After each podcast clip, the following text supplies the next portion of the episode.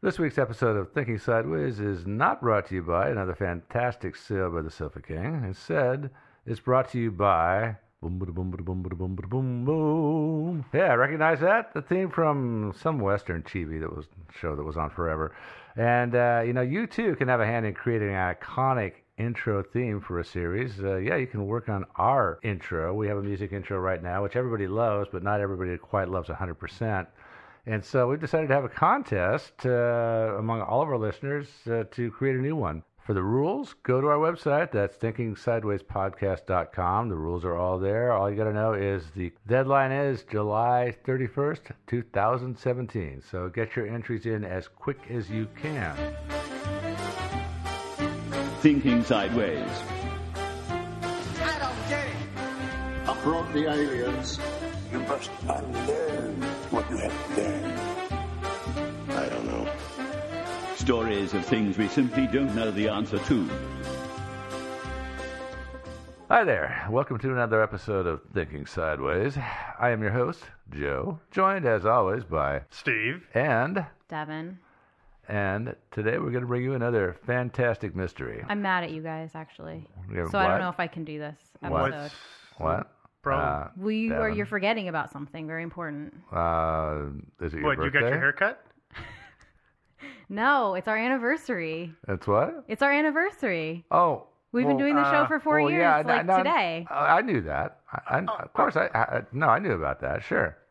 So, or we, did you have anything planned? Are we going out to a nice dinner? Like, Um, going well, on? actually, no. We we had a big plan to do a special anniversary episode, right, Steve? of course. Yeah, yeah, of- of course. Yeah, totally. Yeah, yeah, It's- it's- so- it, would- would- it was a surprise. We, yeah, we hadn't. No, we haven't forgotten anything. Okay. Yeah. All right. You sure? Okay. Now. And, yeah. Okay. Hey, no, seriously, we would never forget our anniversary day.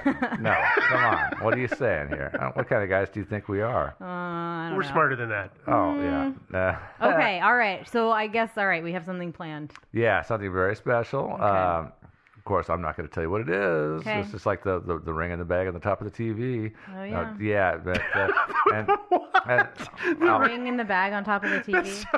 Sorry. I don't know why that was so funny. Keep going. yeah, no, no, uh, no, no, I'm teasing our listeners here because yeah, you guys have something really fantastic, but you got It's not a ring in a bag on the top of the TV, though. This is just like in the TV news, and they tell you they, they tell you about that fantastic story coming up, Coming and you up know what that means after the commercials. Yes. Yeah. Right. Okay. Okay, and oh, by, by the way, uh, before I forget, this topic has been suggested actually by quite a few of our listeners. It's a Uh, popular one. Oh yeah, it's a huge one, and uh, I'm not sure this list includes everybody, but uh, I does have- not. Yeah, no, I don't think so. But I have on my list Brooke, Joe, David, Kay, and Matt. And as for all the rest of you that suggested it and didn't get added to my list, I apologize deeply. We usually do about five, and then we're like, okay. There's That's only, enough. There's only so much room in the Google spreadsheet for names, unfortunately. Yeah. Uh, yeah.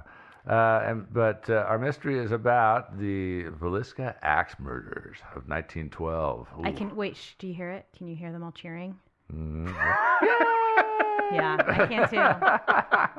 yeah, big surprise to you. You didn't know about this because we put this little thing on the, on the front of the episode that says generic mystery. and, uh, I so you really had no should idea. make that the description You for this one. Yeah. Yeah, yeah. So the Villisca axe murders are they're kind of a big one. Uh, eight people were, were killed in their beds, and so well, that's pretty big, Yeah. wouldn't you say? And this involved the Moore family of Villisca, Iowa. Uh, Villisca, by the way, is a little small town at the time in 1912. Was about, I believe, Because that's when our, our mystery takes place is 1912. yeah, it was in 1912, and uh, it was a town back then of about 2,500 people. I think it's actually shrunk a little bit since then, hmm. but uh, it's in southwest Iowa, and of course I've looked at it on Street View. It's, it seems like a pleasant little town. Mm Uh, unfortunately, damn you Google, you can't drive past the actual murder site itself on Google Streets. I mean, really. I mean, I, I, It's don't- just like conspiracy. Google. I know when I say damn you Google, I'm, I am kind of looking a gift horse in the mouth. yeah. A little bit. a little bit. uh, okay, let's talk about the, the Moore family. Uh, uh, they include Josiah Moore, uh, who's also known as Joe Moore, also known as JB. Uh, he was age 49. His wife Sarah Moore, age 39. Uh, they lived with their kids in a house at 508 East 2nd Street in Villisca, Iowa. And so you can look it up on Google the way I did. It's still there. and, and it's still it's a tourist attraction, by the way. They oh yeah, the, the house has been stuff, restored. Yeah, it has been. Uh, yeah, it sort of fell into dis- disrepair there, but somebody did restore it. It's now on the list of historic places. Yeah. Yeah, which is kind of cool. Sure. Yeah, okay. Their four kids were Herman, Mary, Arthur, and Paul. That's from oldest to youngest. Herman was 11, the oldest, and Paul, the youngest, was five. So small kids. I mean, old enough to operate farm machinery, sure, but I mean, not In old enough to- 1912, of Yeah, course, yeah. yeah. Son, Yeah. go get the thresher. totally. Don't fall under again. Joe Moore had a farm equipment business in Villisca, which was reportedly very successful. Uh, he had started out years before, I think about 1900, working for a guy named Frank Jones, also of Villisca. Joe worked for Frank for seven years before he left to start his own business. He was the top salesman at Frank Jones's farm business, but he left in 1907, reportedly because he didn't like working from 7 a.m. to 11 p.m. six days a week. What? Yeah, That's go figure. crazy huh? town. I know. Yeah, and uh, when Joe Moore left, he took the John Deere account with him, which apparently didn't endear him to Frank. Uh, Well, Surprise that- again. Yeah, that had to be a pretty valuable account. oh, I'm sure it was. Yeah, John Deere was probably the biggest account in town. Uh-huh. Yeah, John Deere's big in, Yep. in those in the Midwest, and So actually- basically, that means that because usually stores or sell certain brands. He was the only the only store selling John Deere. Uh, yeah, as far as I know, yeah. Okay, Yeah. I just making sure that that's what I understood by taking the account. That's Yeah. what that meant. I don't think John Deere really wanted to have more than one dealership in any given Yeah, town. I- can Especially a understand town of that that. size. Yeah, Yeah. yeah, and so yeah, so I'm sure that was a blow to Frank. Although as far as I know, he stayed in business. He actually Frank Jones went on to become. He was still fairly successful. He became a state senator. Although this whole brouhaha with the murders and everything kind of scotched his political career just a little bit Yeah. later on. But well, we'll talk about that a little later. But yet another reason for Frank Jones to really dislike Joe Moore. And they didn't get along, and typically they were known to cross a street when they approached each other on the sidewalk to just avoid each other. Yeah, that's that's good terms right there. Yeah, really good terms. Uh, and the reason I, the only reason I bring that up uh, is that if anything unpleasant were to happen to Joe Moore and his family, I'm not saying it would, but if it did were to happen, well, Frank might be somebody the police would want to take a look at. But just saying. But more on that later. Uh, I should also mention the, or at least describe the physical surroundings of the Moore's house. Uh, as I, I've said their address previously, 508 East Second Street, uh, which you can see on Google. It's on the eastern outskirts of Villisca. Uh, there is some new development to the east, uh, but not a lot. They're really even, and they're kind of on the outskirts of town. And um, from what I've heard, in 1912, there were a few houses there to the east of them, and that was it. That was the edge of town. Mm-hmm. And the house was also on a large lot, had a barn. Uh, there was room for some farm animals, uh, which included at least some horses and some chickens. And I don't know anything else about any other animals, but uh, they did. They apparently did not have a dog. Like we can guess this because, well, you know, What what had a- happens? Yeah, If they had had a dog, maybe th- maybe things would have turned out differently. Who Yeah, knows? probably. Yeah, we'd never know about this family. Yeah. Yeah. I, uh, s- and last of all, uh, if, if you look on Google, you'll note that they are six blocks north of the railroad tracks that run through town. Uh, not that, that that has anything to do with anything, but in that at that time in 1912, about maybe 30 trains a day passed through the town. It's not nothing. That's not nothing, you know, and you're that close to the railroad tracks. Well, you know, hey. Uh, and, and lastly, more about the town of Villisca. Uh, it's one of those little towns that you think of as people never lock their doors. And uh, although I, I've heard in other places that actually most people did lock their doors in Villisca at night. But, you know, I don't know. Hard to say. Hard, it's really hard to say. Um, uh, and because people wonder about this because they wonder how the killer got into the house or and why, for example, and also why did he pick that particular house to begin with? Right. That's up in the air too. Yeah. So now that I've told you all about uh, the family, I guess it's on to one of you guys. I guess you guys done a little research on this whole thing yourselves. course. Yeah. Yeah. I Joe- didn't know we were doing this, so I didn't prepare. Uh, I'm just kidding. Yeah. No, it I'm wasn't. ready. It was supposed to be a surprise. Yeah. yeah. Well, let me uh, let's talk about the night before the murders because there's some stuff that goes down. Uh, so that would be Sunday evening, the 9th of June, 1912. Uh, the family had gone to the Children's Day service at the Presbyterian Church, which they were members of. And apparently, they were accompanied by two neighbor children, uh, Lena and Ina Stillinger. I believe that's how you pronounce that. And those I think it was Ina. Actually. Ina? Ina. Okay. So uh, Lena and Ina, and Lena was 12, Ina was 8, and they had had their permission, uh, parents' permission to stay overnight with the Moore children. So what they did is when they went to they went to church, they were going to the end of the year Sunday school program uh, that was called the Children's Day service. And Mrs. Moore, I, I understood that she was directing it, so never mind, or part of it anyway. So never mind that her children were participating, as were just about every other kid in the church. Uh, but she was involved in that way as well. Uh, according to accounts, the it I, this is what I'm not 100% clear on. It says that everything ended at 9:30, and I don't know if that means that the Children's Day event or service ended, or if that's when they left the church. Because you know at those kind of events, people go in, the event happens, and then you stand around and you chit chat and you catch up with your neighbors. So, regardless, though, it, it always says that they left at 9:30, and at that point they would have walked home, which was not very far. It was about a five-minute walk, if I remember correctly. It was three blocks, so yeah, it was even closer than that. But when they got home, everyone had a small snack uh, before going to bed: cookies and milk. And martinis. No, no martinis for the children Well, maybe for the adults. The adults. maybe for the adults. Um, and again, not entirely clear when they went to bed, but based on the time, the ages of the kids and the time at night, I'm guessing that they were probably all in bed, probably quarter after ten or ten thirty, somewhere in that range. Yeah, you know, Yeah, this I- was this was back in the day when there was no internet, no TV. You know, Yeah. So you know. You know, and uh, limited, you know, limited lighting. So They're it's not- also children. Like yeah, that's that's what I'm getting at. They're 12 kids. and under. Wow. They Yeah. they get exhausted well, pretty frankly, quick. even as, even if you're an adult, what's the point of staying up? You know, I Yeah. mean, there's just nothing to do. Yeah. So you might as well go sack out. Exactly. Uh, but but so it's after that at some point in the night it's believed past midnight but we're not 100% positive that the killer took the axe that was left sitting in the backyard and attacked a family the next morning so this is monday morning mary peckham who was the neighbor. She's 63 she got up at her normal time of 5 a.m and started her routine. Uh, she said that she noticed the moore house was surprisingly quiet uh, which was weird because normally Joe Moore would get up and go take care of the horses in the backyard before going to his office. M- And Mrs. Moore would, tended to wake up the kids before sunrise to get them ready and to do their chores. And when you've got four kids, they make a fair amount of noise in the morning. So Oh yeah, they'd it- be out there screaming and throwing rocks at each other. or yeah, whatever the case Yeah. may be, playing because they're kids. So Oh, yeah. there should have been the, those noises, and none of that was happening. And by eight o'clock that morning, she hadn't seen any of the family. So what Mary did is she went over to the house and she knocked on the door. Nobody answered. She tried to look through the windows, but they were drawn and shuttered, so she couldn't see anything. I saw that there were two windows in the entire house that didn't have shutters or curtains or anything on the inside, and they had clothes tacked up. Is that? Did you also see that?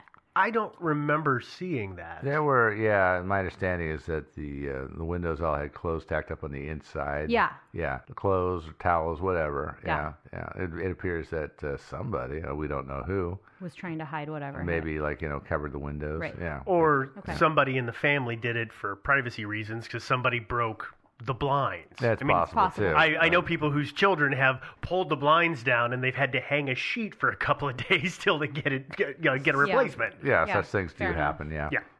But anyway, so Mary, she goes over and she looks and she can't see anything. So she uh, goes to the family's uh, chicken coop, lets chickens out, so at least the chickens can be let out for the day, and goes home.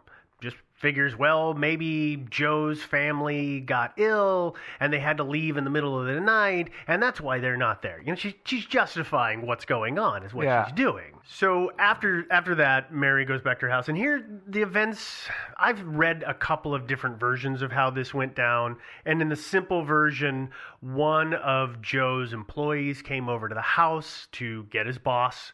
Couldn't find, couldn't get into the house, couldn't see anybody, and then left. And after, and said something to Mary, and at that point, then Mary placed a call to Joe's brother, whose name is Ross Moore. So that's one version that I've heard. Hmm. I've also heard that unbidden by anybody for reasons we don't know, Ross just came over on his own to see the family. Hmm. Yeah, I don't. I don't think that was the case. I, I don't think so either because Yeah. it does sound like there was, you know, a lot. I mean, people were trying to figure out where's Joe, what's going on. So Yeah.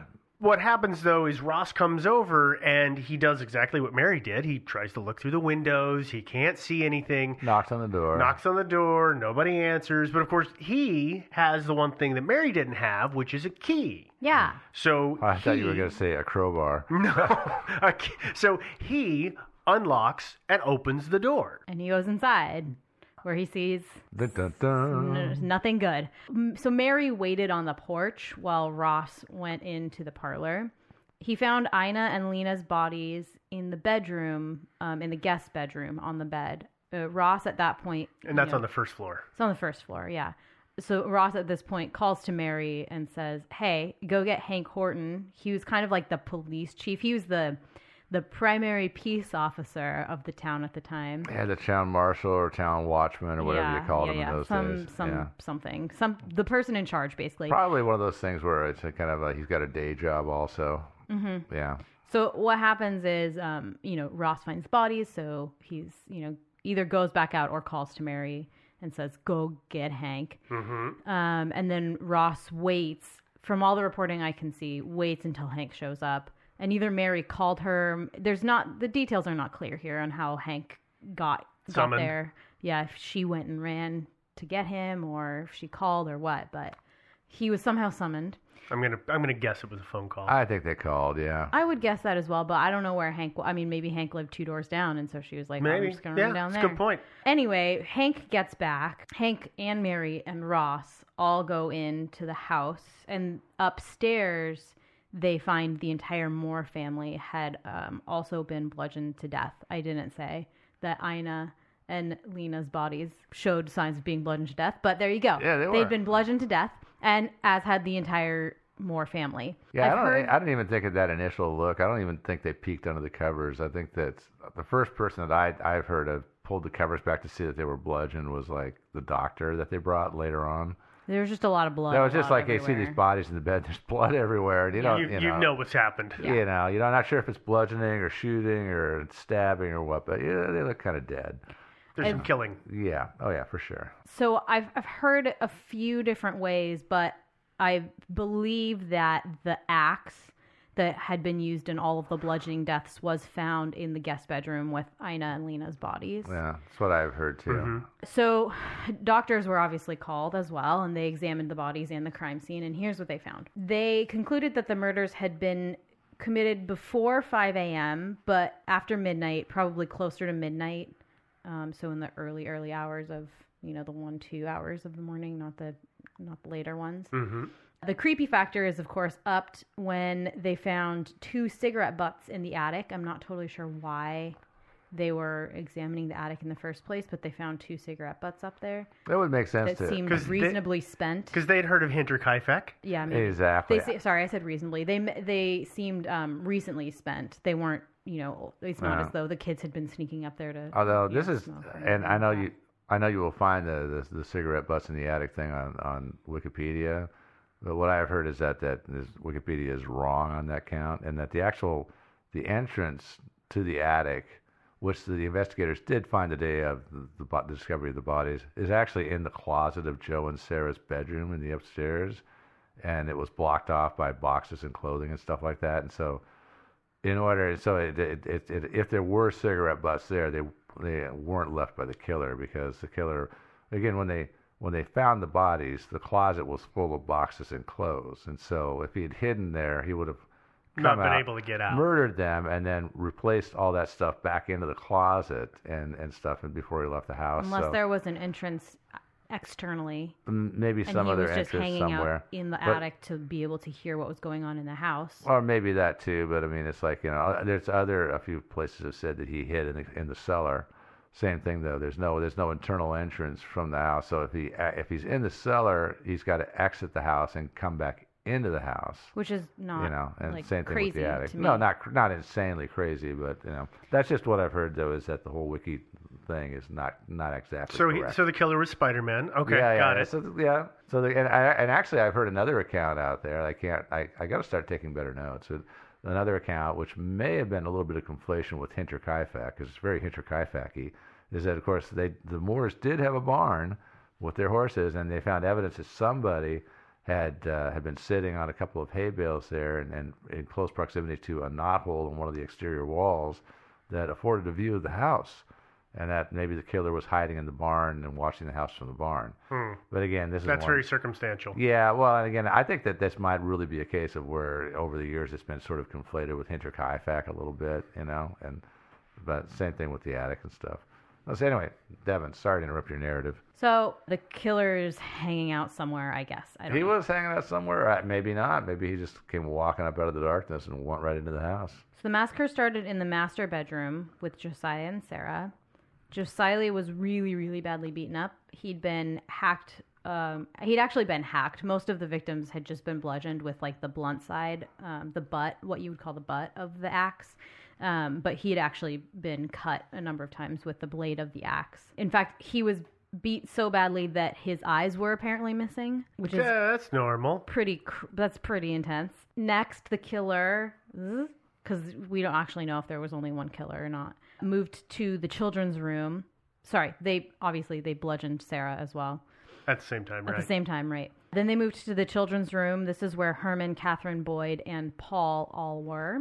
They were all beaten with the butt as previously noted. Then after returning to the master bedroom to beat up on josiah and sarah a bit more the killer or z went downstairs to the guest bedroom where ina and lena were killing them Lena, it seems, may have been awake when she was murdered, and that would be different from all of the rest of the victims. It looked like they were all asleep when they got bludgeoned, which means the bludgeoning had to have happened pretty dang quickly, especially the children when you're talking about bludgeoning four children to death without waking any of them up in the interim. And they were sharing beds, weren't they? Mm-hmm. Because I mean, it's four kids, and you're not a rich. I mean, even a well-off family at that time, it was it was not uncommon to just Share stack bed. them like cordwood in a. Yeah. Oh, sure. Yeah. Totally, yeah. Lena seems to have had signs of uh, defensive wounds, maybe cuts to her arms. There's also speculation that Lena may have been sexually assaulted. She was found, the other reason that people think that she was awake was because she wasn't found laying next to her sister in the bed. She was laying across the bed. Um, and her nightgown was pulled up to her waist and she wasn't wearing any underwear, which may or may not be uh, some kind of evidence against something. She was the oldest child. Mhm. She was 12. Right. So, other than Sarah, she would have been the closest to Adulthood. adulthood, I guess. So, if I, yeah, I was trying to think of a delicate way to say that. And there's yeah, not. but if some, you know, if the killer was a, A pervert. yeah, even more disgusting than just a murderer, Yeah. Can that I- might have been a thing. Can I uh, just interrupt just really quickly about her her nightgown being pushed up? What I never understood, or what I always wondered about, is what I couldn't, because of course, obviously, there's no photographic evidence out there of the bodies. I always wondered was she, her um, was her waist like on the edge of the bed because I could see if a body falls and then starts to slide towards the edge of the bed, her nightgown would then naturally ride up. Well, that's to put kind it of- around her hips rather than the That's true. And insinu- gravity could bring it down over her head or something like that. Right, Yeah, instead of true. the Yeah. insinuation of somebody pulled it up to then do Well, some naughty business. The other the other thing is is actually um, he he covered everybody's faces, and so there might not have been something immediate. It might have been the, the closest thing to cover her face with was just the nightdress that she was wearing. Just grab it and pull it up over her face and cover. You know, so it might have been that too. Got it. Cool. But you know, I don't know. Yeah, I mean, that's what I was going to say is that just because her nightgown and she wasn't wearing underwear, that doesn't necessarily mean that they were removed. Plenty of people sleep, you know, without underwear, especially in those days when mm-hmm. you didn't necessarily have 20 18 pairs. changes of clothes. Yeah. Yeah, you might just take it off and then put, you know, the same pair on and again the next morning. That's how I do it. Yeah, The for- one- for a month. The one other weird thing that I want to bring up is that Dr. Lindquist, who was the coroner at the time, he was the one who was examining the bodies. He reported there was a slab of bacon on the floor in the downstairs bedroom laying next to the axe. This is what I've heard. He Yeah. said that it was about two pounds and it was wrapped with what he thought might be a dish towel. And then a second, like a matching set of slab of bacon was found in the icebox. So it could have been pulled out of the icebox, but I don't know. It's weird. Yeah. Commit That one's murder, take extra some bacon weird. to go. You that's, know. that's kind But of there's, but it wasn't to go. It's just sitting there. It was left.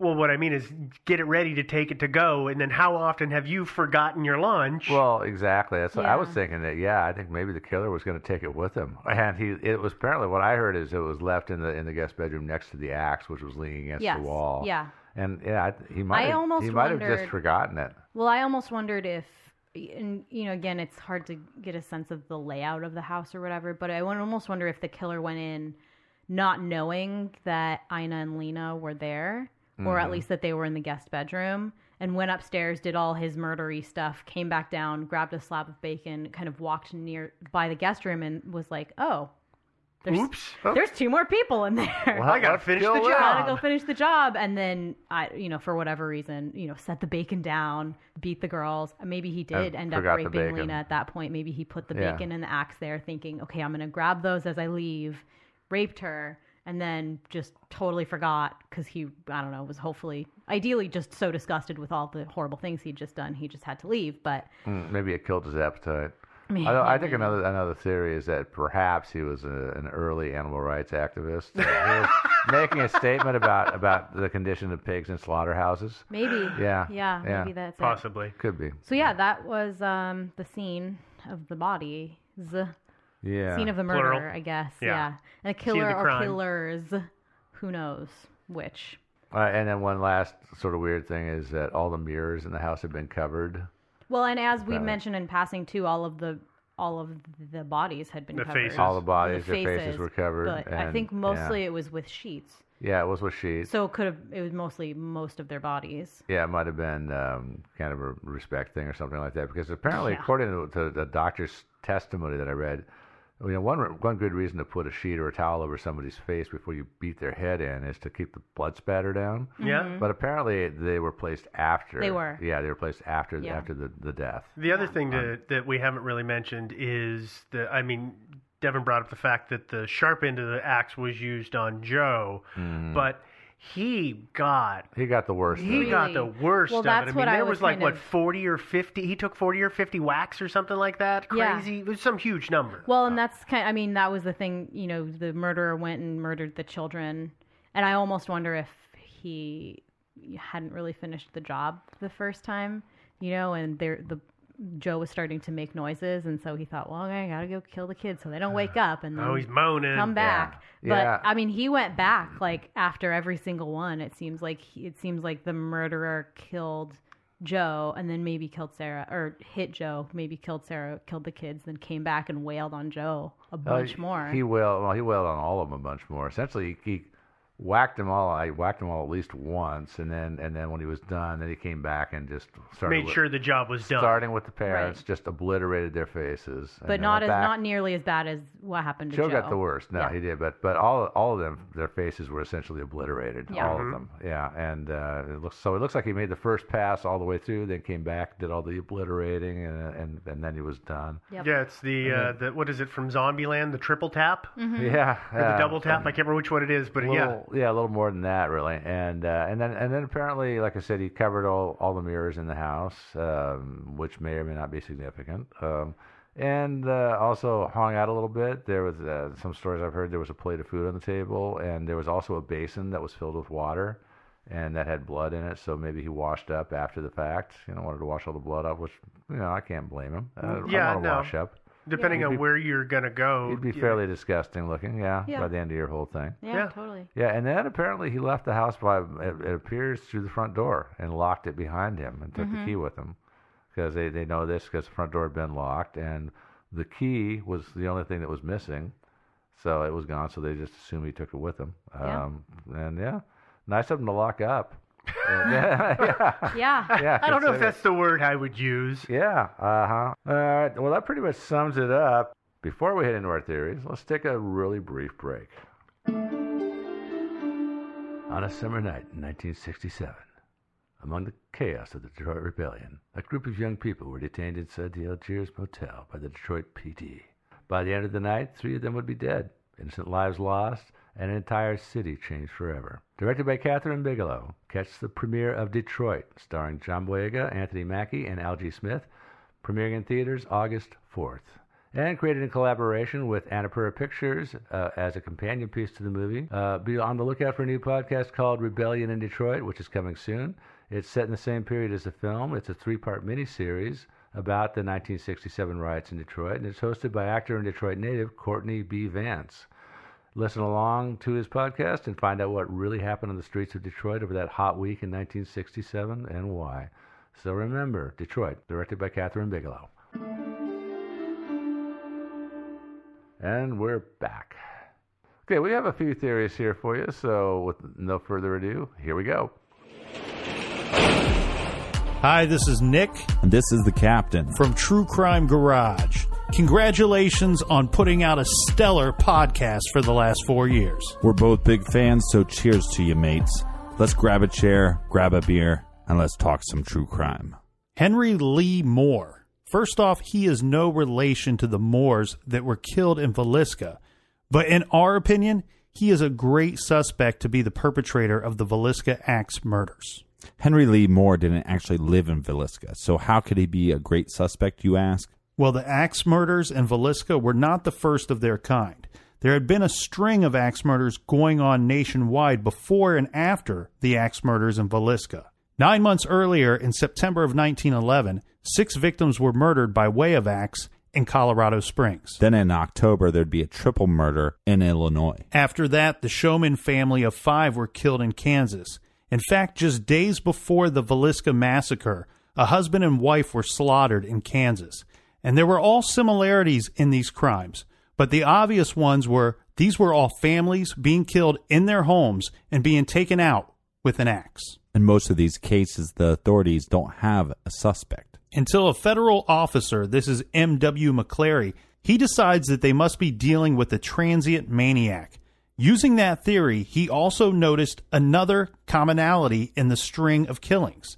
The houses were all located at various points along the Southern Pacific Railway. Now, our suspect, Henry Lee Moore, he worked for the railways. Not only that, but he was a bad, bad man. On December 18th, 1912, this is the day after Henry Moore tells his roommate that he is traveling to Columbia, Missouri to visit his mother, who is taken ill. Henry Lee Moore's mother and grandmother lived together. This is Mrs. Georgia Moore and her mother, Mary Wilson. Their neighbor sees Henry Moore enter his mother's home. A short while later, he goes to the neighbor's house. He says he has just arrived into town and wondered if the neighbor could tell him where his mother was. She says that she believes they would be at home. Henry goes back to his mother's house. Then he comes back to the neighbor's house once again and says, You've got to come with me and see what happened. When the neighbor gets there, what she sees is Henry Lee Moore's mother, dead, and grandmother, dead, murdered by an axe. They were hacked to death in their home. The grandmother was found in her bed. Henry's mother was killed by the back door. She had a horrible gash in her neck and a deep cut on her forehead that penetrated the brain. They'd find an old axe with a blunt edge and a broken handle, and they'd consider this the murder weapon. Now remember, Henry said that he had arrived into town that morning, and upon his arrival, he had found the women dead. Mm-hmm. He was arrested after authorities learned from the neighbor that Henry had entered the home through the back door more than once that morning. They also found blood on him and on his underclothes, and later learned that Henry had rented a room at a hotel the night before under a fake name. Getting caught in these little white lies and his story not lining up is not looking good for Henry Lee Moore. Furthermore, neighbors would report that Henry's mother was not ill at all and she was in her normal health. Henry Lee Moore will be found guilty of these murders. Yes, he's sentenced to life in prison for the death of his mother and grandmother. Many at the time suspected that his motive for the murders was, in fact, money. He'd also received his family's property once his mother was dead. One investigator, M.W. McClaughry, It's actually pronounced M.W. McClaughry. Well, he decided that the motive for the murders was, in fact, that Henry Lee Moore was a serial killer that rode the rails and he would go to these different homes, break in, and kill the families in their sleep at night. And that he was motivated by the act and thrill of killing itself, and he was a sexual maniac. So, what would be Henry Lee's motive? Just the thrill of killing, or possibly sexual assault, and then covering up his crime. And regarding the murders in Villisca and the other axe murders that took place in that short time period, well, Henry Lee Moore worked for the railroad. He would have had the means to be in those areas. And the fact that he was found guilty of killing his mother and his grandmother, it would prove that he had the capability and the know how to create a double murder. Look, there are certainly many good suspects in the Villisca axe murders case, but our guy, Henry Lee Moore, should be considered one of your prime suspects. Thank you guys so much again for letting us be a part of this four year anniversary. It was so much fun to meet you and hang out with you and drink some brews with you at CrimeCon this year. Look forward to drinking with you again next year. First round's on you guys. Cheers.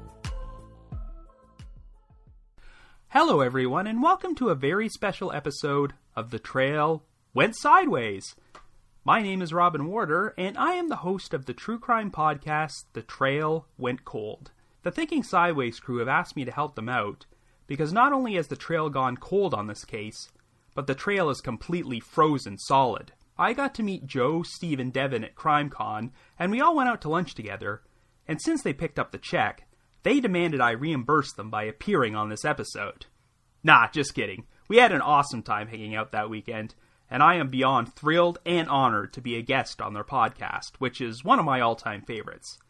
Anyway, the theory they've asked me to cover for this case involves a suspect named George Kelly, the only suspect who actually stood trial for this crime. And what makes Kelly such an unusual suspect is that he was a minister, an unlikely candidate to be an axe murderer. Reverend Kelly was originally born as Lynn George Jacklin Kelly in England before he and his wife moved to the United States in 1904. After serving the Methodist Church for years, Kelly suddenly decided that this denomination wasn't for him, so he enrolled in a Presbyterian seminary in 1912. On the evening of June 9th, Kelly was invited to attend the Children's Day services at the Presbyterian Church in Villisca, which, of course, also happened to be attended by the Moore family and the Stillinger sisters right before they were murdered. At 5:19 a.m. the following morning, Kelly left Villisca by hopping on a train back to his hometown of Macedonia, and it was about three hours later when the victims' bodies were discovered. Now, Kelly put himself on the radar as a suspect when he started writing a non-stop series of rambling letters about the murders and sending them to the police and the victims' surviving relatives.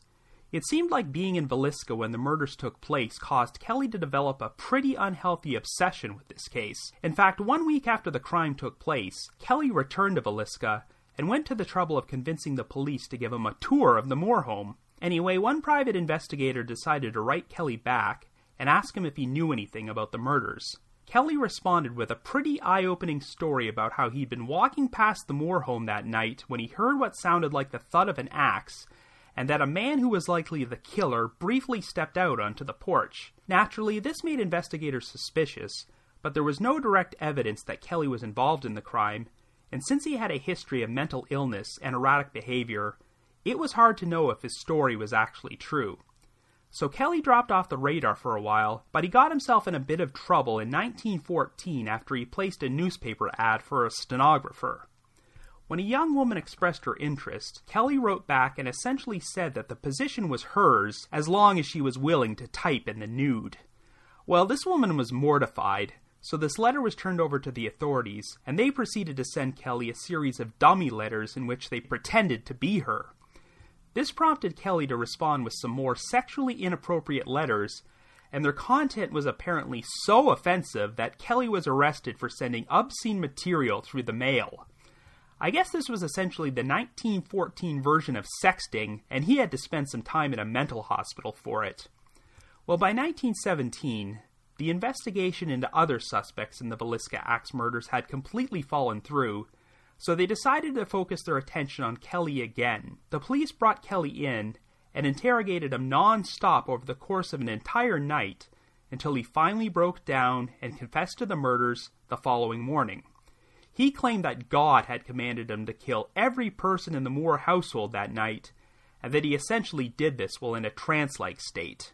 Of course, Kelly soon recanted his confession, but he still went on trial for the murder of Lena Stillinger. It seems like he was specifically charged with that one particular murder because, in addition to the incident involving the obscene letters, there were a lot of unsavory rumors about Kelly being a peeping Tom and abusing his position to ask young girls to pose nude for him.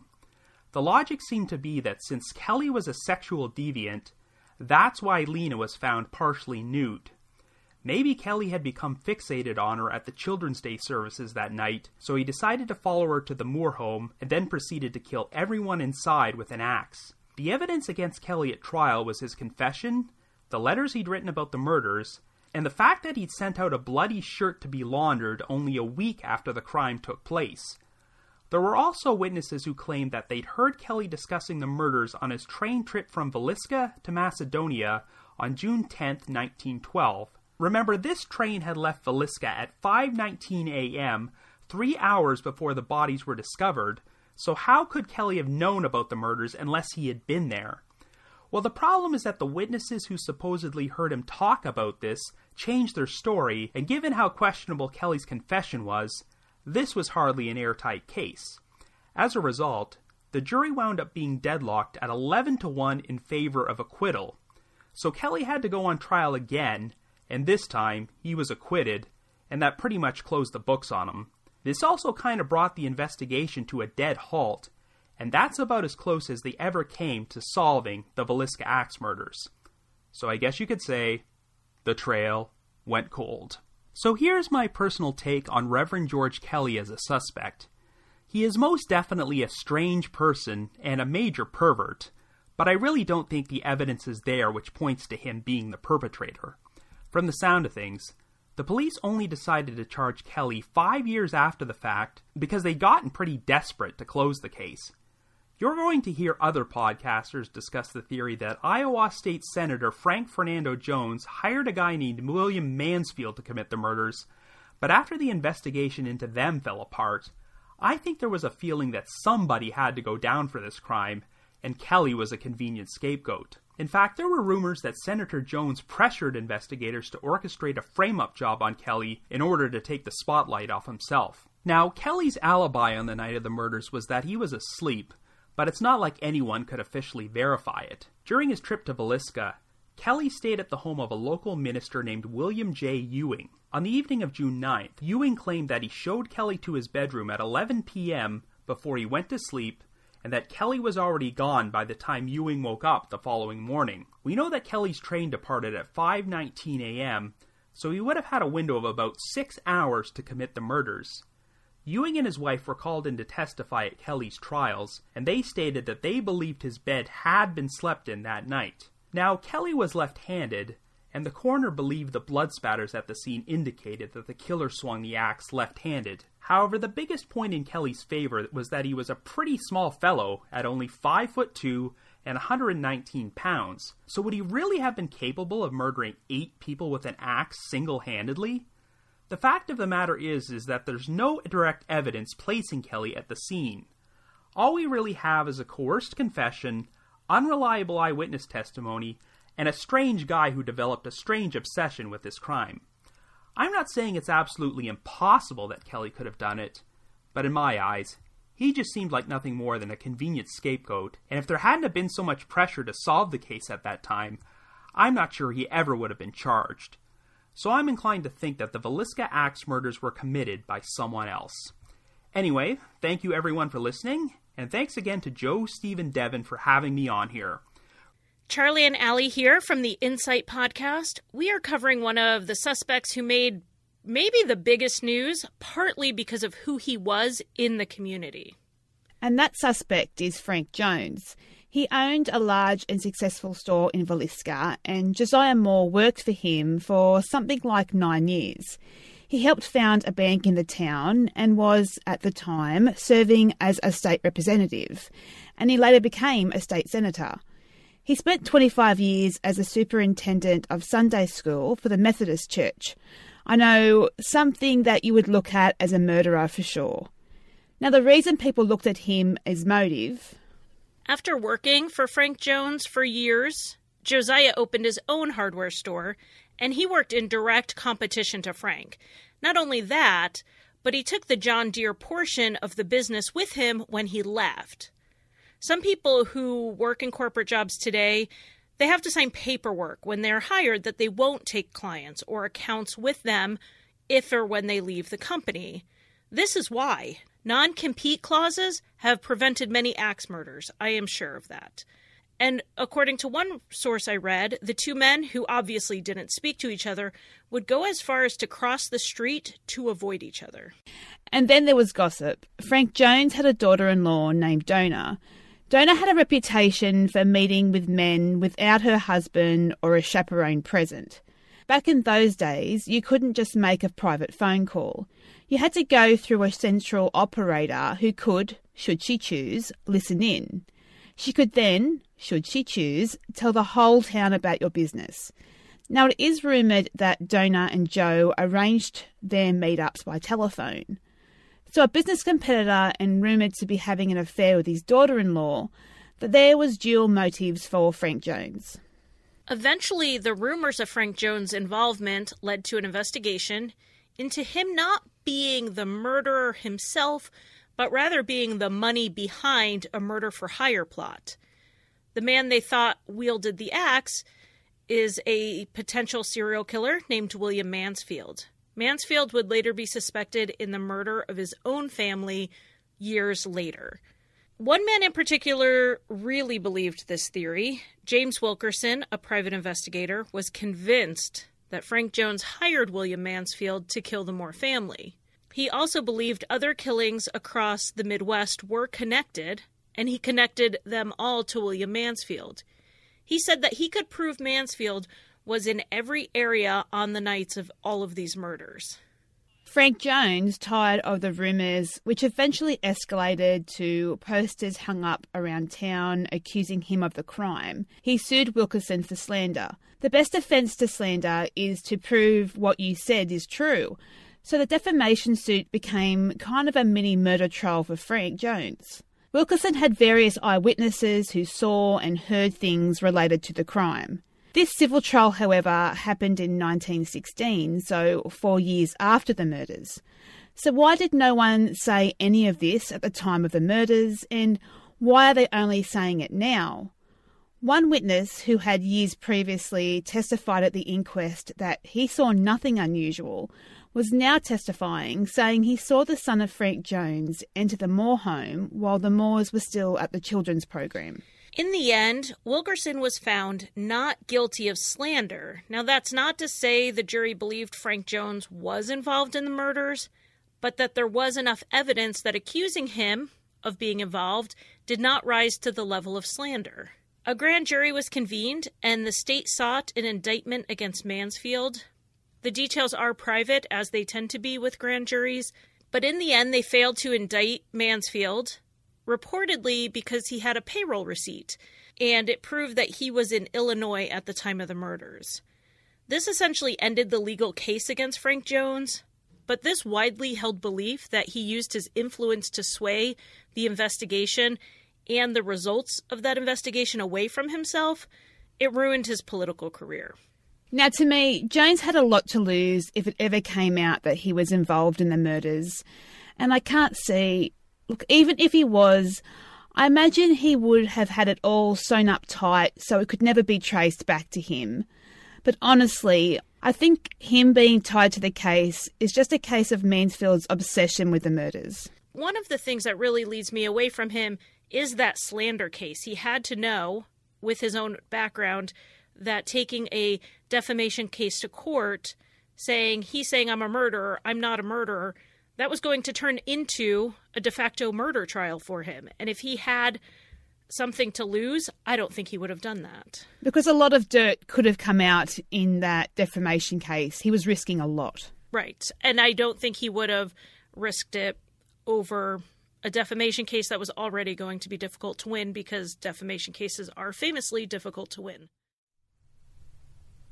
I'm Nina from the Already Gone podcast, and Villisca isn't the only place for an axe murder. How about Blue Island, Illinois, 1914? Blue Island is in Cook County, just south of Chicago, and on July 6 there was a gruesome axe murder of a family. Jacob Neslesla, his wife, their daughter, and their infant grandchild were killed. The survivor of the attack? Jacob's son in law, William Mansfield. Mansfield was working out of town when his family was killed, and we know that two years later, in the summer of 1916, Mansfield was working for the railroads in Kansas City. Now, Mansfield was thought to be a troublemaker because of his work as a union organizer. This Detroit girl knows how poorly union organizers were thought of by those in positions of power, particularly at the start of the 20th century. James Wilkerson of the Burns Detective Agency, he felt that because of what happened in Illinois years earlier, Mansfield was good for the murders. He was convinced that Senator Jones hired Mansfield to do the deed. Wilkerson went so far as to hang up hundreds of flyers on lamp posts all over the city, labeling the fair haired, blue eyed Mansfield William Blackie Mansfield, and implying that Jones had hired him to commit the murders on his behalf. Mansfield was arrested and brought before a Montgomery County grand jury. Mansfield's attorneys, they produced payroll records and witnesses that placed Mansfield in Illinois at the time of the Villisca attack. Mansfield was released, and he filed suit against Wilkerson and the notoriously anti-union Burns Detective Agency. He received $2,200 in damages. In today's money, that's a $50,000 settlement. Devin, Steve, Joe, congratulations on four years of making the magic happen. Can't wait to see what you do next. Hey everyone, this is Michael from the Unresolved Podcast. The Villisca Axe murders remain one of America's most enduring mysteries because of the brutality of the crimes and the eerie mystery that followed. One of the theories that surfaced in the days afterwards hinged on the witness statements provided by Faye Van Gilder, the daughter of matriarch Sarah's sister, and it involved the inclusion of a man known by the name of Joe Ricks, who was found the very next day with circumstantial evidence. Faye Van Gilder, the 16 year old niece of Joseph and Sarah Moore, had stated that she had seen a man on the morning before the murders. Faye told investigators that this man had been demanding to know where the Moore family lived. When she gave the rough description of the man to her aunt, Sarah Moore, hours before the older woman's death, she was told that a man matching that description had been hanging around the area suspiciously. So it stands to reason that whoever this man was, he was likely involved in the murders, or at the very least, should have been suspected of them. At least one other witness in Villisca recalls seeing a man who would call himself Joe Ricks in the town of Villisca that day, asking for directions. This would become relevant the day after the murders on June 10th of 1912, when Joe Ricks shuffled off of a train wearing bloody shoes. That's right, you heard me correctly. Joe Ricks had traveled to Monmouth, Illinois, from a town just 15 or so miles south from Villisca named Clarinda. When he got off of the train, a state away, other travelers became alarmed by the blood on his shoes, meaning that it must have been somewhat noticeable. Police were contacted and Joe Ricks was detained. Faye Van Gilder, the niece of the murdered family, was transported out to Illinois along with a county attorney to identify the man. She did not recognize Joe Ricks as the man she had seen the day before, but I'd like to remind everyone listening how trustworthy eyewitness testimony can be. If someone asked you to identify a person you briefly saw a week beforehand, could you? Especially if that person had done anything to change their appearance whatsoever, as Joe Ricks could have possibly done. Either way, Joe Ricks told investigators that he had obtained the bloody shoes in a trade with another passenger on the train. A tramp, so to speak. Does that sound fishy to you? Because it sounds pretty freaking fishy to me. I mean, who would trade for bloody shoes? After Faye Van Gilder was unable to identify the man she had seen on the morning before the murders as Joe Ricks, police never further investigated him and just simply let him go. I personally think that this was a major mistake in the investigation, and it's a reason why the story is still unresolved. Hi, we are Thin Air Podcast, which is me, Daniel Calderon. And me, Jordan Sims. If you haven't heard of us, our podcast covers cold missing persons cases and the social issues behind them. So when our friends at Thinking Sideways asked us to discuss this creepy murdery case, we were like, yes, awesome. But it's also somewhat different from what we regularly do. Our podcast usually features one missing persons case at a time. Daniel and I take turns telling each story, so we don't really interact with one another in our episodes. So, what we're going to try today is I have done some research on this case. Daniel is going to kind of come in blind. Yeah, I've no, I've not, I don't even know the name of this case, actually. right. So, it's going to be an interesting experience to kind of see how it goes. The way that we're going to talk today is not the tone of and structure of our regular show. We're much more serious. We don't talk back and forth, but today we're, you know, we're experimenting. Trying so, something new. Yeah, yeah. I'm excited. If you want to check out one of our regular, normal episodes that are not like this, we would love for you to check us out over at thinairpodcast.com. We're also, you know, Facebook, Twitter, the whole shebang. So yeah, feel free to check us out.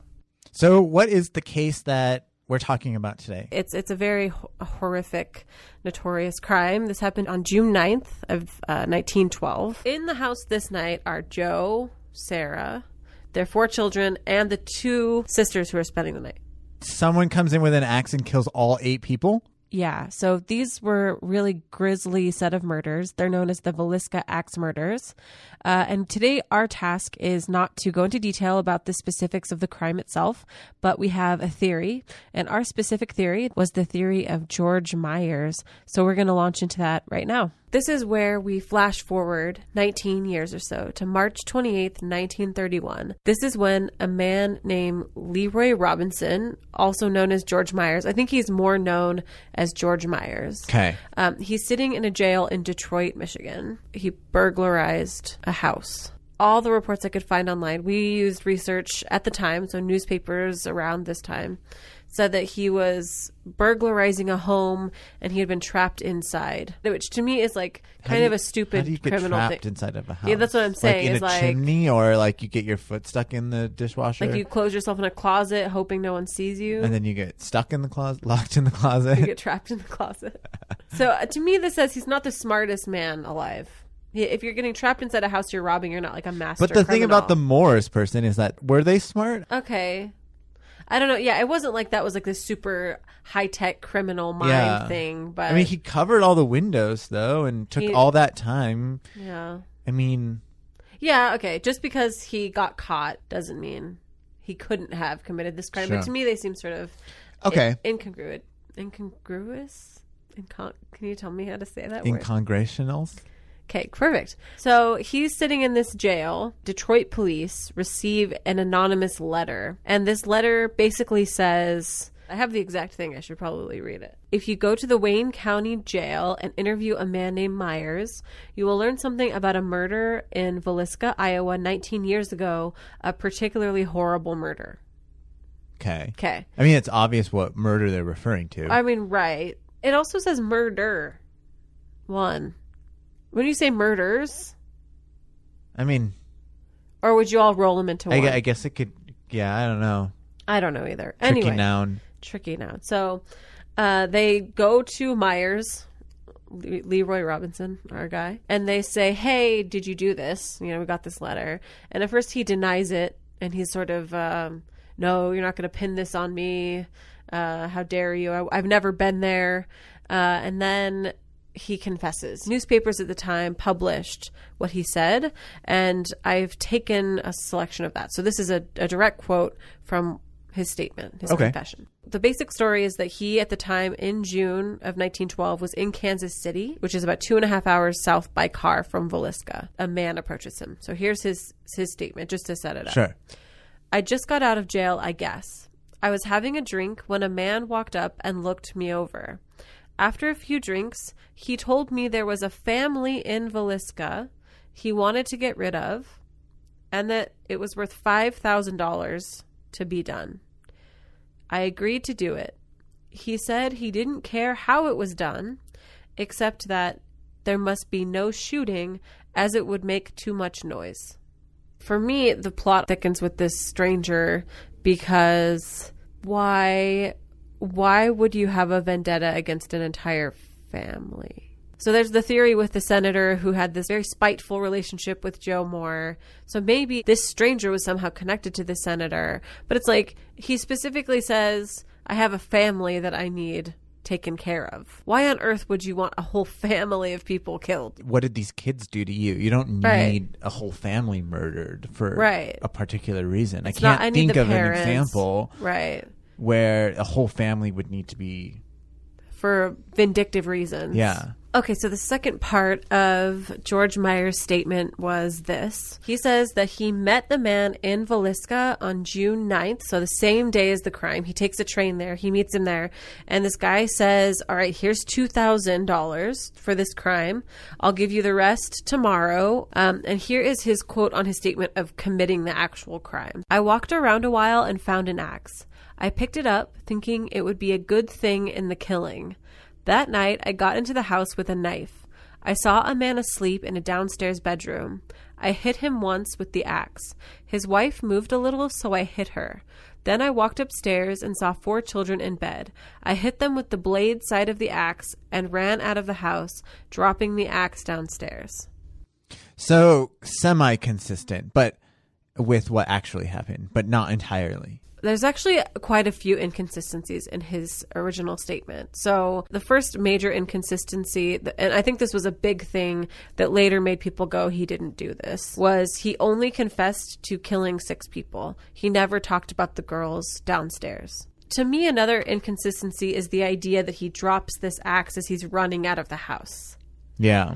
To me, this was not a fast, there's no running involved in Yeah. this crime. There's it was seemed slow, Methodical, metho- yeah, yeah. exactly, exactly. The axe was found downstairs, like he says. So he says he drops it downstairs, which is accurate. That's definitely a fact that would have been published in this crime. He says that when he went to meet the man the next day, that he never showed up, and he was so mad that he just left town. Okay. You killed eight people. Right. And you didn't get your money. Right. And you're just gonna like the only reason you did it, Yeah. Like I would get who's what's your name? You know, At the like, very least. Yeah, what's your Yeah. name? How can I find you? How can I get a hold of you? Like I'm not letting Right. them get away. He's discredited pretty quickly. Okay. Um, I don't think people took him seriously as a suspect after his confession was out. He got so many details of this case wrong that even looking at the theory, I, I kind of go, yeah, I don't, I don't think he did it. For me, the bigger mystery is why would you confess to a crime you didn't commit, and who sent this letter to the jail about him? To me, that's kind of this bigger mystery. Yeah. Because why would you confess to this horrific crime that you had nothing to do with? So I guess one of the only questions that I have left is whatever happened to George Myers? So the only thing I could find was days later. So it seemed like this story was totally hot for like a moment. And then on March 30th, so two like 2 days later, he's sentenced to 14 and a half to 15 years in prison for this burglary that he commits. Um, there's a note in there that he around this time attempted to jailbreak with 10 other inmates. And that's basically it. Only a note that he was never charged for the crime in Iowa. That's it. And then gone. Gone. Wow. For me, I mean, I don't buy it. I It doesn't thi- hold up for you? No, I don't think he had anything to do with it. But I don't understand. I don't understand the letter, and I do not understand why you would confess to this if you have nothing to do with it. Yeah. All right. Well, um, so I mean, those are all the questions that I have remaining about. I mean, that's basically all there is about our friend George Myers, Leroy slash Leroy Robinson. So Well, there you have it. There you have it. Uh, if you've enjoyed listening to our banter and want to listen to our podcast, That's scripted and not interactive in any way. A lot different. go to thinairpodcast.com and listen to some of our reports on unsolved missing persons cases. and thank you for having us. Yeah, We've- thank you. We've loved Thinking doing this. Sideways team. This is Aaron, and with me is Justin. We're the Generation Y podcast. How are you thinking sideways folks doing tonight? Talking about the Villisca axe murders. One of the suspects they were looking into was a man named Andrew Sawyer. Nothing to do with the uh, character in the show Lost. How this comes about is there's a man named Thomas Dyer of Burlington, Iowa, and he's a foreman for the Burlington Railroad. Andy Sawyer uh, is looking for a job. He's a transient, and he approaches Thomas, asks if there's any work to be had.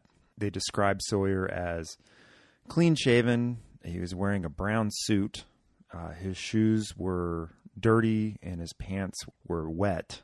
They said that Sawyer would purchase a newspaper about the axe murders and was very interested in the story. Dyer says that Sawyer slept in his clothes and kept to himself a lot. Now, maybe he slept in his clothes because he didn't have any other clothes. I, I don't know what what they're getting at there. But the real creepy issue is they say that Sawyer slept with his axe. Do you sleep with your axe, Aaron? I don't have an axe, Justin, so I don't know if I would or not. I would I would say I probably wouldn't. Sawyer had a lot of information about the axe murders and would brag to Dyer and the other workmen about how he got away and precisely where he ran from. He describes uh, the area where a man jumped over a manure box and said that's how he escaped, and pointed at uh, footprints in the ground. And he even took Dyer's son, who is named J.R., over to the other side of the car to show him these footprints and an old tree. So we have a guy who is very interested in the murders, who sleeps with an axe, which is the murder weapon used, and seems to have some inside information about the details of how the murderer got away. That seems kind of suspect, right? Right. Well, and as you said, he was looking for a job. It wasn't even just this that he was talking about this case, but they said that his eyes looked mad. They looked glassy. So he was not really fitting in well with the other guys that were working in this area. They were all nervous of him. Yeah, one night he he jumps up and says, "I'll cut your goddamn heads off." I don't know if he was actually saying it to anybody or just saying it in general, but that's crazy town. I think you have to take him at his word. You have to really respect what he's saying and take heed because they said when they first tried to put him to work, they could tell that he had lied about his experience. You know, they asked him if he was good with uh, steam engines, and he said, "Oh yeah," but he had no idea what he was doing. So then they had him sharpening, uh, sharpening piles. They were driving these poles into the river. They said with his axe, he could sharpen things up pretty quick. So he was obviously good with his axe. You know, the one he slept with. The only reason why I, I guess I don't feel he's a legit suspect is the uh, officials say that he was arrested for vagrancy in another part of town the night of the murders. So, if that's true, obviously he has a pretty good alibi. I guess we're all into true crime. We're all interested in activities that go around us. So, him buying the newspaper and reading about the murders maybe shouldn't be that suspect. Also, maybe he read something in the newspaper that talked about the escape route that the, the murderer took. I don't know. Well, his coworkers contacted the sheriff, and the sheriff spoke with him, but they didn't arrest Sawyer. They let him go. And it seemed as though at least his coworkers thought he could have committed these murders because they thought he was crazy and he loved his axe too much. But he ended up quitting and going back home to his family, of all things. So he did have a family. It wasn't like he was just off on his own. Uh, he was just looking for work. I guess if they vetted him properly, then I'm going to disregard him as a suspect. But if that's only going off of the arrest for vagrancy. Yeah, they did vet his stories. Uh, the sheriff supposedly went through with him his timeline, where he was, what he had been up to, as best they could. In the end, there will always be people who look at, at Andy Sawyer and say, oh, he's a very good suspect. But at least as far as law enforcement at the time was concerned, he doesn't really check out to be a good suspect. But if you're looking for someone just crazy enough to commit such a horrible series of murders in a home, like as to what happened in this case, yeah, I mean, he does seem crazy. But these are the accounts of his coworkers, and um, just like any other case, we don't know what he was going through at the time, and so since we don't have interviews with people who knew him for years and years, we don't get a good complete picture of Andrew Sawyer. We just have what was he like around the time of the murders? Well, he was crazy and he slept with his axe. Happy anniversary, Thinking Sideways. Did you guys like that? Okay, well, that was pretty awesome. Uh, first off, uh, Very huge- fun. Thank Yeah, That was thanks. totally cool. No, it's some some great theorizing there, and uh, And first off, I think we got to thank the captain and Nick from True Crime Garage, Robin Warder from Trail Went Cold, and uh, gosh, who else? Allie and Charlie from Insight. Nina Uh, from Already Gone. Nina, thanks, Nina, and of course, Michael from Unresolved. Yeah. Jordan and Daniel from Thin Air, and our besties, Aaron and Justin from Gen Y. yeah, you guys. Once again, we've got him interning. Yeah, So, you it's guys, perfect. yeah, no, great job. Way to point the finger of guilt. I mean, all of you, and we we like that. No. Yeah. Um, and so, well, you guys have any favorites yourselves among the suspects? Um, no. I don't know. It's hard because I mean, really, honestly, I, I I think they are all good suspects, but none of them are great. Well, and there, there Yeah. appears to be a lot of axe murdering going on in Yeah. that that neck of the country at Yeah. that time. So it's really difficult. You know, you think about uh, like Henry Lee Moore. And he, there's killings, but then there's Andy Sawyer who likes to sleep with his axe. So I mean, Yeah. Andy's kind of my favorite just because the weirdo factor. Uh-huh. I don't know. I just I don't think he was a necessarily No, it's it's the capable weirdo of doing factors. this with- sort of thing. I mean, I think he just had some issues going Yeah. on. You know. Well, actually, if I if I lived in a, in a time when there were axe murderers go, murderers running around all over the place, I'd probably sleep with my axe too, if Yeah. not a revolver or something. Yeah. I can't really blame Andy for that. Um, yeah, I don't know that the, the only one of these these people that actually went to trial was, of course, the Reverend Kelly, Mhm. who actually confessed, uh, although his confession is of dubious Yeah, quality. very Uh, dubious. I, I had heard that he actually confessed to the sinking of the Lusitania. Not seriously. I mean, seriously. I think this He guy had some to issues. everything. Yeah. I think he had some issues. I Uh, agree. Well, I- he was also a big perv, so yeah, I, I wanted to throw in more, one more suspect, by the way. Oh boy. Yeah, one more suspect. Uh, my murder suspect is Josiah Moore, who, by the way, was never actually positively identified. I mean, Oh, I, I read the the, testimony from the doctor, that I, and they were all essentially they went into the bedroom, and they pulled back the covers, and they they saw him all with his face obliterated and everything, and the doctor said, "Yep, that's Joe." And that's it. I think that's. I don't think they ever actually. Obviously, dental records are out. Facial recognition is is right out. Um, I don't. It's I, also 1912, so it's not as though like finger fingerprinting was in its- its infancy. No, his and- fingerprints would not have been on file But if- anywhere. How but did they if that's identify the, the- body? But if that's the doctor, the doctor may have seen Joe with his shirt off, and I don't know, maybe Joe had a you know a s- set of scars or birthmarks or something like Mhm. that. You know, very defining features. My my understanding from the testimony was that it was just assumed right off the bat by everybody that it was it was Josiah Yeah. and Sarah in the bed Okay, dead. well, here's a question. Yeah. If it was Josiah, why would he commit this series of murders when the neighbor girls were over and Yeah, kill them exa- too? If he wanted to kill his entire family, what? He snapped. That that Children's Day service just pushed him over the pushed him edge. right over the edge. exactly. I, I'm not saying this theory has no holes in it, uh, but I mean it does. It has a, it- it like has a- Lusitania? it's- I was going to got- say it's kind of like Swiss cheese. It's, Yeah, oh, it does, it does. But that would explain one thing, which is why the killer went to extra lengths to obliterate his face more than anybody else's. True. Of course, it could be the killer especially hated him. I think you're Uh, making this up. Or it could be the killer had. It could be, and here's another another possibility, and one that I actually think is the strongest one is that uh, I think it was a random serial killer, Huh. and um, it, maybe it may have been this guy might have had issues with his own dad, and so dad and his family came in for a little extra abuse.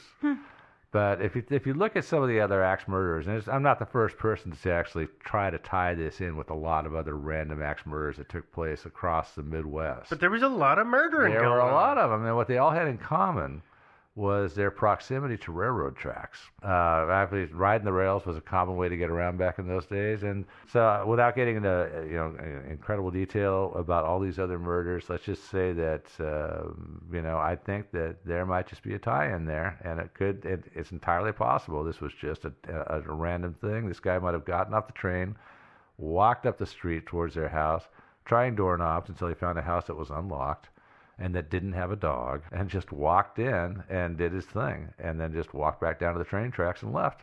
I yeah. I mean, maybe my question then would be why the master bedroom seemed to have been the furthest away from the door. Uh-huh. So why go all the way in and murder your- way all the way out on the chance that somebody might wake up and notify the rest of the house? Why Mhm. wouldn't you start from the beginning and work your way back? Oh, oh, I, I see. I, I think that if it were me, what I would do first is I would identify the probably the parents and kill them first because those are the people, especially the dad, who who are most likely to have a gun Or be able to overpower by, you. or be able to overpower you or whatever. Yeah. Um, so that's why I would definitely kill mom and dad first. Fair enough. I would. Yeah. Yeah.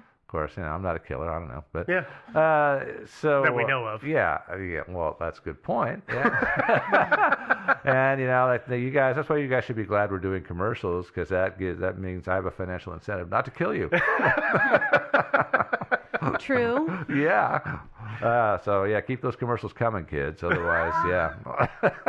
uh, oh, enough of those dark theorizings. Uh, but that's that's that's my theory essentially is that it probably was a random dude. Uh, you guys?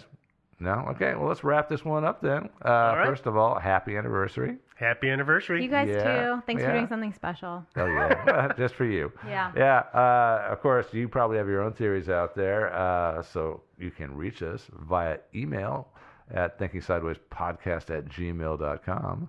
Uh, we also have a website, which is uh, thinkingsidewayspodcast.com, where you can find our episodes and download them. And there are, there are also links to merch at Redbubble and Zazzle. Mhm. Uh, you can get shirts and mugs and all kinds of cool stuff. And where else? We're on iTunes. Find us on iTunes if you haven't already, and you probably have. But if you are so inclined, uh, give us a rating and a review, preferably good ones. And uh, you can stream us from all kinds of places, including what Stitcher is a big one, and a lot of others. And where else? Social media, Facebook. We're on Facebook, where you can like join the group and like the page. Is that the way? that's the order it works in? Yeah. It yeah. is. Yeah, and uh, of course we're on Reddit, uh, where we are thinking sideways, and we are on Twitter, where we are thinking sideways. Uh, what am I forgetting, guys? Yeah, can't think I of think anything. that's it. I think That's that's, all about of it, yeah. Mhm. Wow, you did that all from memory. Good job. I know I'm getting better. at It's only taken four years, but uh, that's it. Uh, and again, we want to hear from you guys. If you live in Villisca or nearby, uh, we'd love to hear from you, especially who your favorite theories are. My understanding is that the town kind of split between Methodists and Presbyterians after this whole thing happened because the Moores were Presbyterians. And the, the chief the chief accusee was Frank Jones, who was a Methodist, and so that there was a big apparently it was a big controversy for years in this town. Uh, and yeah, that's a, but other than that, okay. Uh, so if you're either a Methodist or a Presbyterian from Villisca, we'd like to hear from your side of the story. Uh, all right, until next week, uh, toodaloo. We'll talk to you later, guys. Bye, guys.